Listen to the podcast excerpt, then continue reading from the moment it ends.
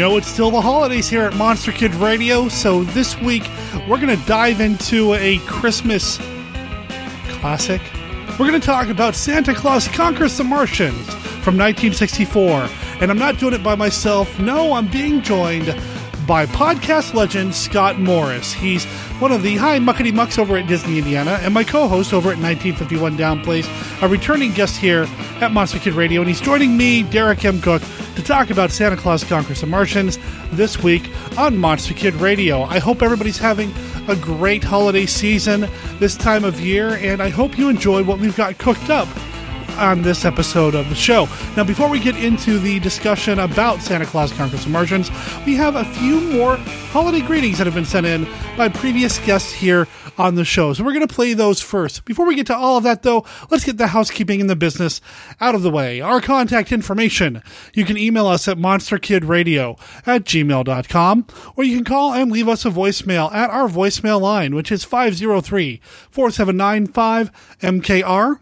That's 503 479 5657. Now, this is information available over on our website at monsterkidradio.com monsterkidradio.net. Also at monsterkidradio.net, you'll find links to everything that we've ever talked about here on the show, including to the podcast that I mentioned earlier that Scott's involved with, Disney Indiana. He's one of the co-hosts over there with his wife Tracy. You can find that in the links and podcast section of our website. You can also find links to all the bands that you've heard here on the show in the past, our Amazon store, our Live 365 channel, our YouTube channel, pretty much everything that you need to keep you going between episodes of Monster Kid Radio. You're going to find right over there. Something else that you can do to keep yourself going between episodes of Monster Kid Radio is maybe drop us a review in the iTunes store. I haven't mentioned it for about a week and a half, so I'm going to go ahead and mention it again. Remember, we've got the 50 review challenge. If we can get 50 honest reviews in the iTunes store, we're going to launch a special, well, something here on Monster Kid Radio. So once we get to 50 honest reviews over there in the iTunes store, well, something new will happen, and I think you guys and gals will dig it. So if you haven't already done so, please consider taking a moment to drop us a review over there. Of course, if you use another podcatcher or a listener, listener, software. How about that? Another piece of software to listen to your podcast, and there's a way to review or rate these podcasts. We'd appreciate anything that you can do to help spread the word. Now, normally we play some sort of horror surf music here on Monster Kid Radio. Last week we played some music from the Nick Adams from their Christmas record. This week, well, we're going to end the show with a piece of music from the film Santa Claus Conquers the Martians. The song is Hooray for Santa Claus by Milton DeLugg and the Little Eskimos. Since Santa Claus Conquers the Martians is a public domain film, we're going to go ahead and go out on that piece of music at the very end of the show. Of course, to get to the end of the show, we got to get to the middle of the show, which we'll get to right after this. White Zombie, a new novelization of the classic horror movie from award winning author Stephen D. Sullivan. Available now in print and all ebook formats. Find it on Amazon, Smashwords, DriveThruFiction, and other quality outlets. Also available in a special edition, including the complete movie script. Grab White Zombie before it grabs you. Details at sdsullivan.com.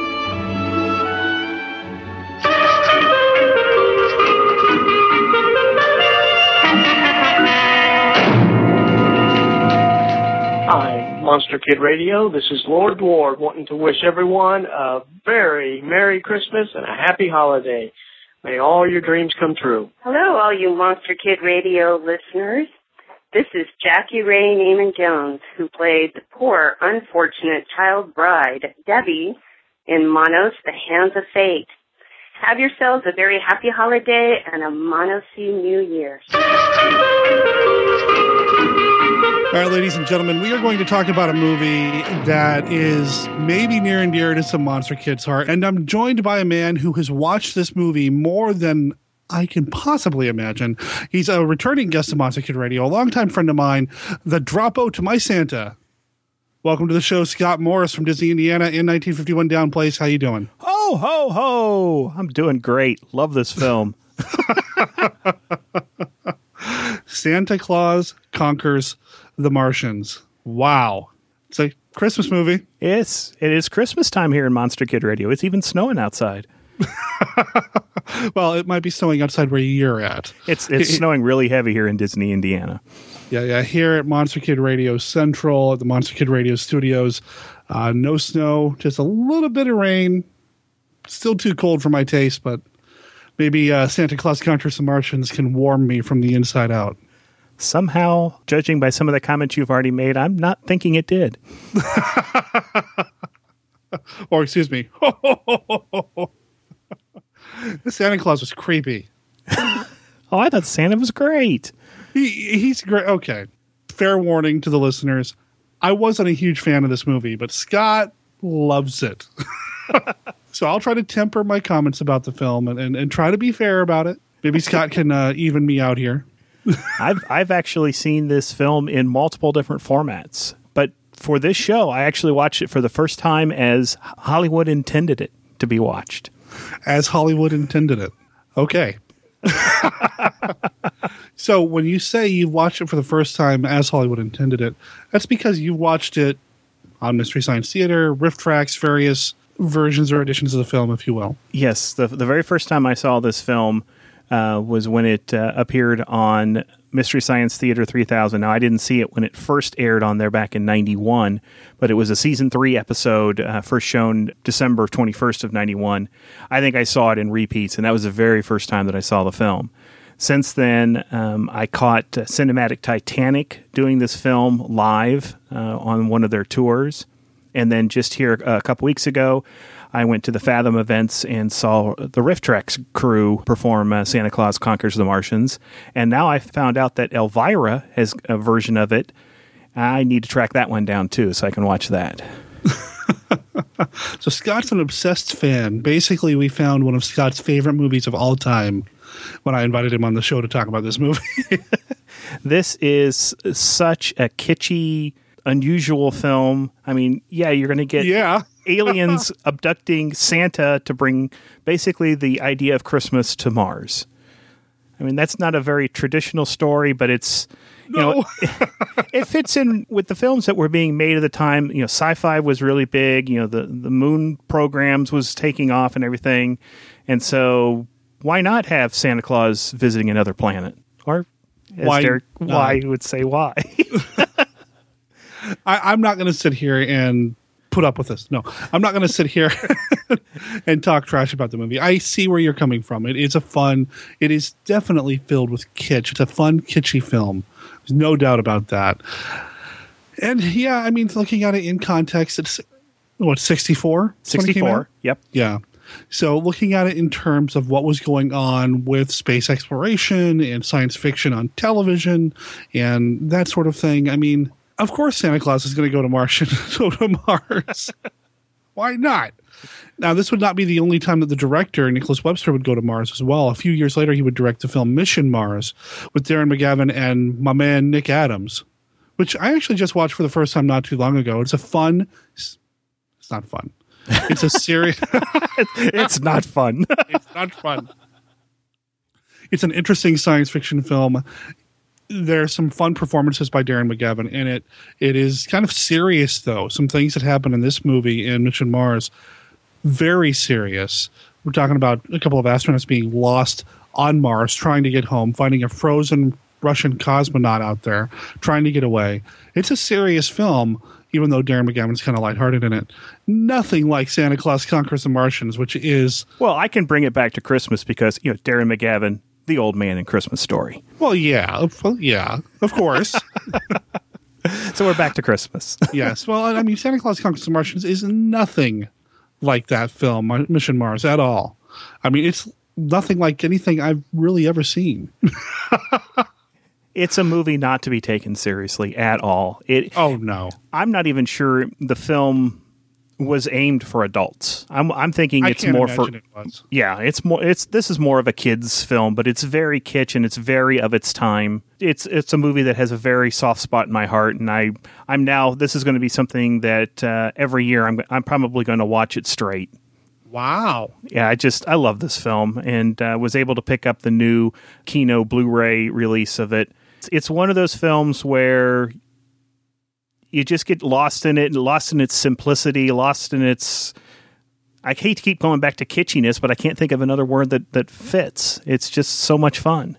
It's definitely an interesting kitschy artifact, I think, of what was going on with kid sci-fi. I mean, kiddie sci-fi. When did Lost in Space come out? Because it feels like it's got that kind of a vibe to me. Uh, I'll have to look that up. I'm not. You're talking about the TV show?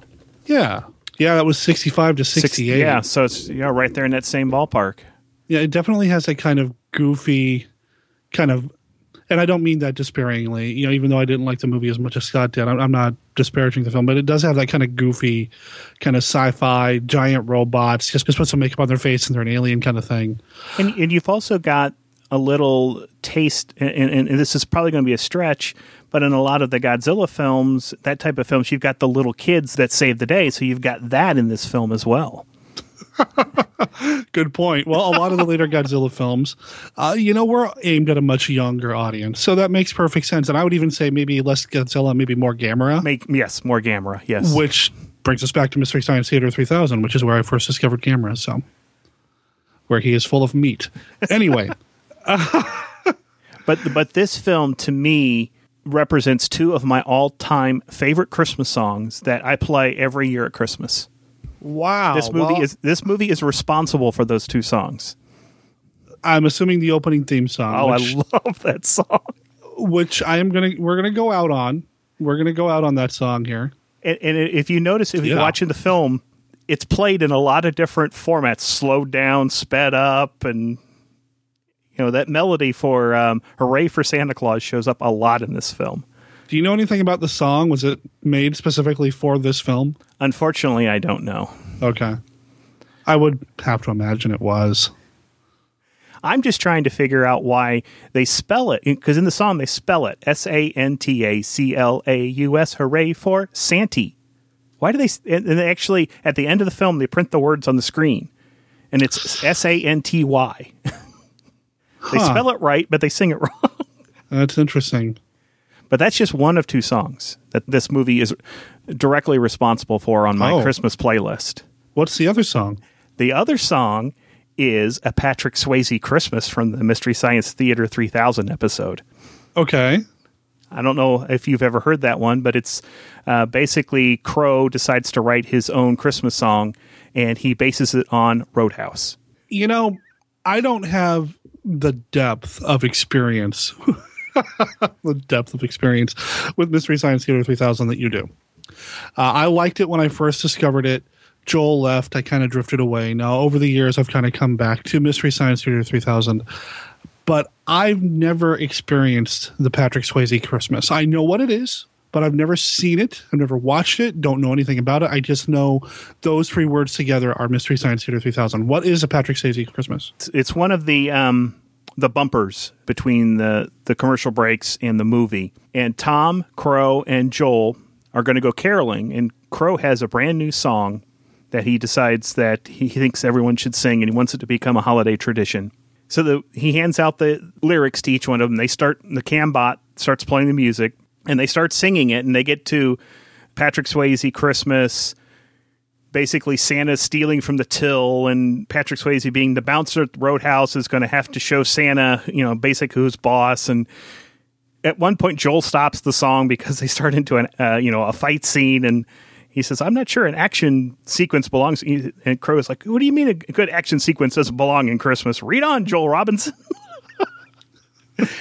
and it's this whole great song of uh, a Patrick Swayze Christmas. It's just it's one that, like I said, I've got a, a Christmas playlist on my iPod that I bring out this time of year, and it is in rotation on there. That you know is one of two Christmas songs that Mystery Science Theater 3000 has released.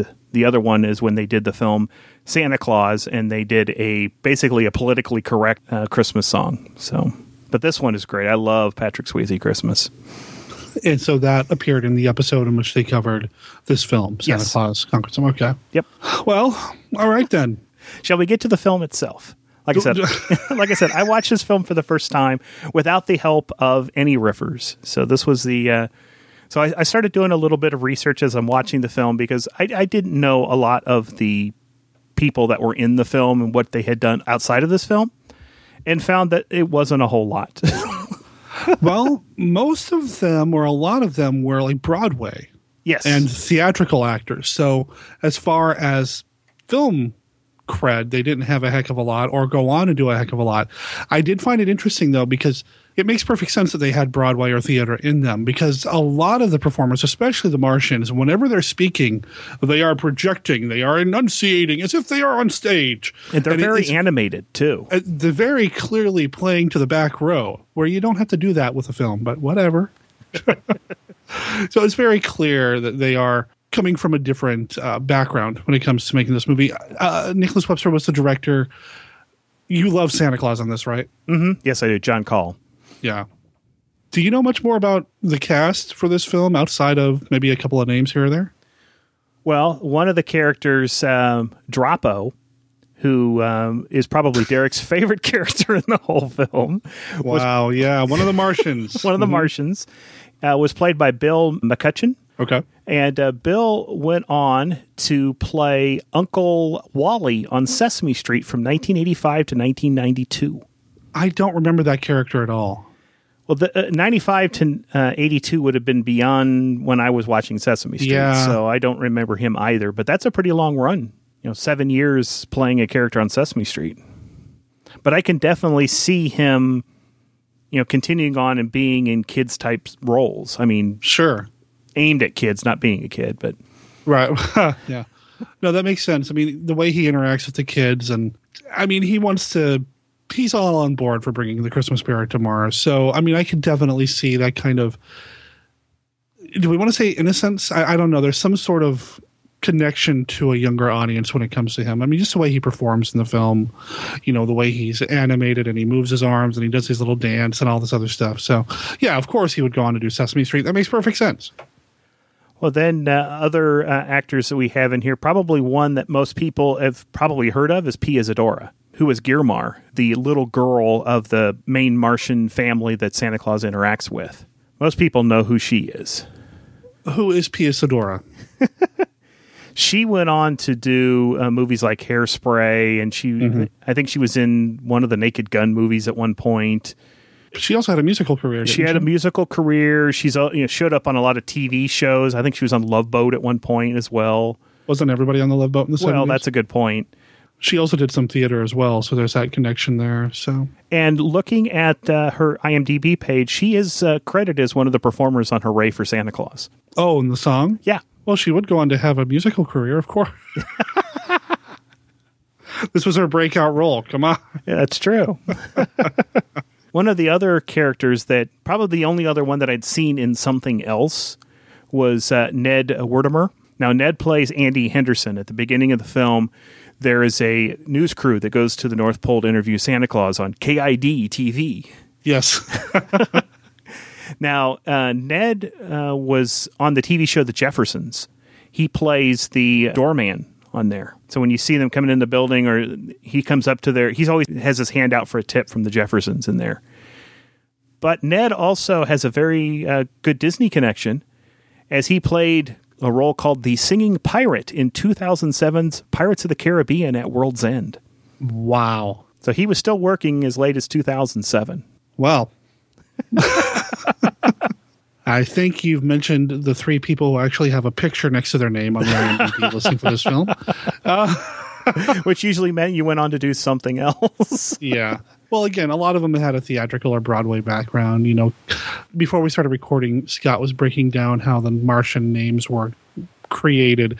I was having a hard time tracking who was who, but of course, Kimar is the King you said, Martian. Yep, played by Leonard Hicks, and he's he's one of the guys that I'm referring to when I say he's clearly playing to the back row. Very clear enunciation, uh, very dramatic readings, things like that. When he laughs, he kind of kicks his head back to make sure everybody knows he's laughing, that sort of thing. But he's charismatic. I mean, I, I don't want to say or sound like I think the acting in this was bad. I mean, they're all playing their roles to the hilt. I think the kids are probably the worst performers just because they're kids.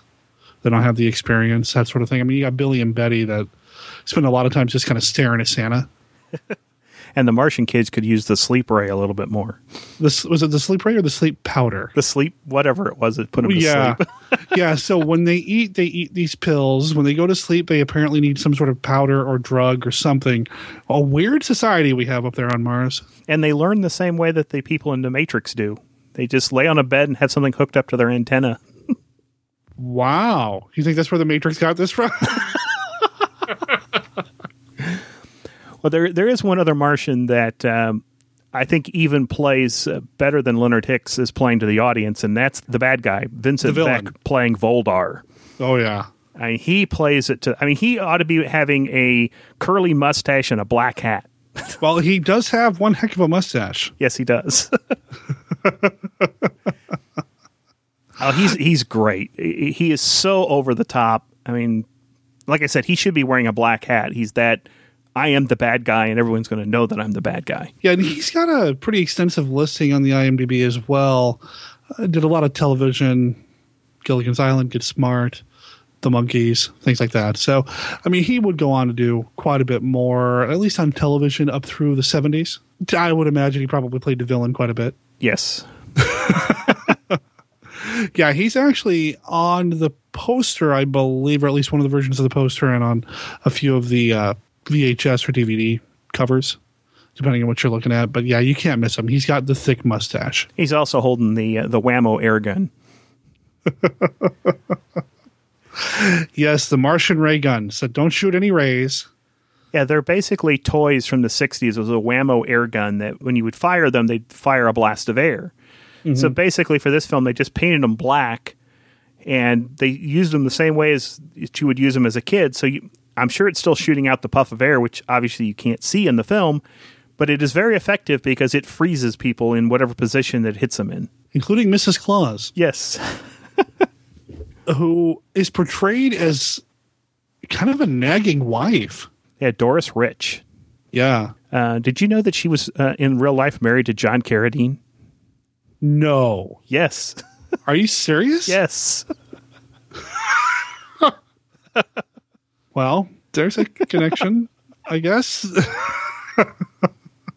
she gets frozen. I think some of the elves get frozen. Yeah, a couple of the elves get frozen. Yeah, she's she's played as your typical kind of nagging wife. In fact, she gets frozen in mid nag, mm-hmm. and you know Santa is like, I, I got the impression he was like, oh, finally she shut up.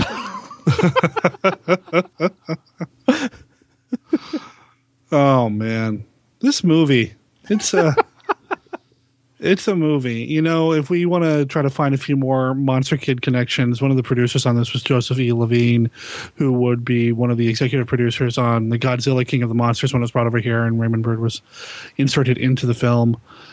A few other things here and there. Mad Monster Party he was involved with as well. So, I mean, there are a couple of Monster Kid connections or credentials associated with the movie, and of course, there's Martians in it. So, of course, we can talk about it on Monster Kid Radio. I mean, it's it's a monster Christmas film, and I kind of like the look of the monsters. Actually, even though I wasn't too down with the film itself, I, I had a lot of problems and, and found my attention drifting a little bit. I liked how the Martians looked. I thought the Martians looked pretty cool. If there was an action figure, I would buy an action figure of a Martian from Santa Claus Conquers the Martian. oh, I'd love to have one. You know, because they show one at the beginning of the film.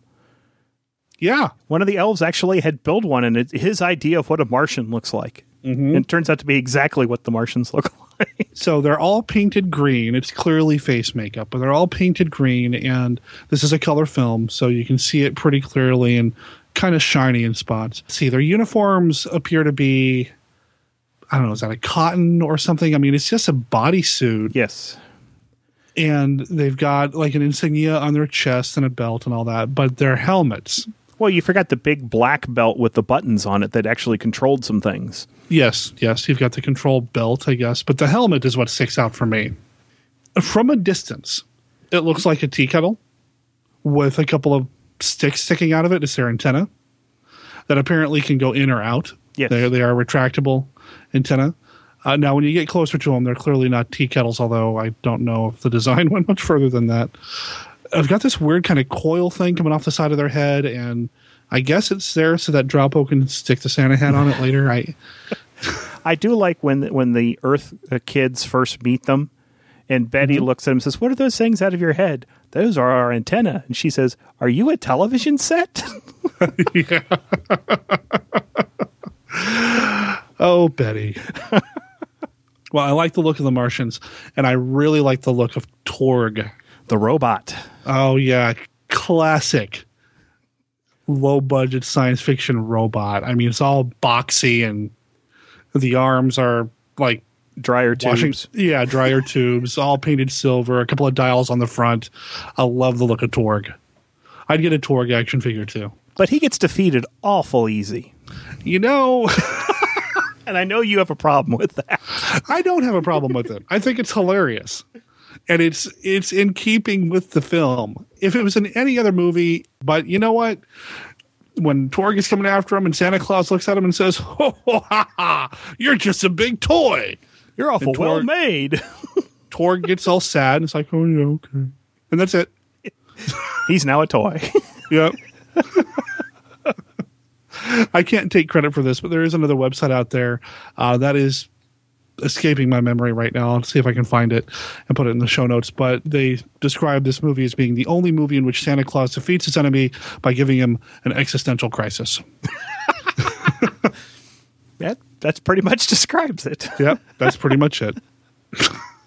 but I love Torg and I love the look of the Martians. I really do. I think they're, I don't want to say iconic because, well, because, but I love the look of them. I think they're great. And action it- figure, sculpture, I would, a bust of one of the Martians would be amazing. It's something that you don't see. I mean, I, I've never seen in any other films that Martians look quite like this. I mean, green is a common color, but Well, I mean, the little green men from Mars, of course. right, but the headgear is what sets them apart. Yeah. I'd be real curious to learn more about the decisions that went into making, well, not just the Martian design, but everything about this movie. But, uh, wow.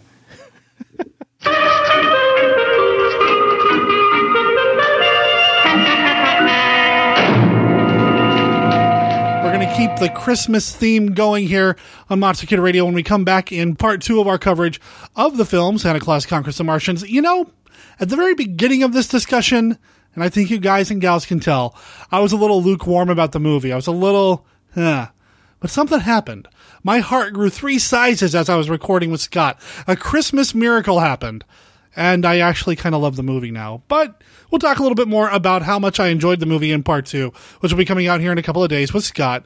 Big thanks to Scott for taking the time to talk about this movie with us here on the show. And remember, last week we did put this movie on the official Monster Kid Radio, holiday gift guide. So this is definitely something that you need to have in your collection if you're a Monster Kid who loves Christmas movies. If you love kitschy, fun 60s Santa Claus movies with some wacky Martians that, man, I wish there were action figures for this is the movie for you. Again, come back in a couple of days for part two of our discussion of that movie. In the meantime, I want to wish you and yours the happiest of holidays. Monster Kid Radio is a registered service mark of Monster Kid Radio LLC. All original content of Monster Kid Radio by Monster Kid Radio LLC is licensed under a Creative Commons Attribution, Non-Commercial, No Derivatives 3.0 Unported License. Of course, I can't put any claim on the song Hooray for Santa Claus by Milton DeLugg and the Little Eskimos, which appears in the film Santa Claus Conquers the Martians. Talk to you in a couple of days.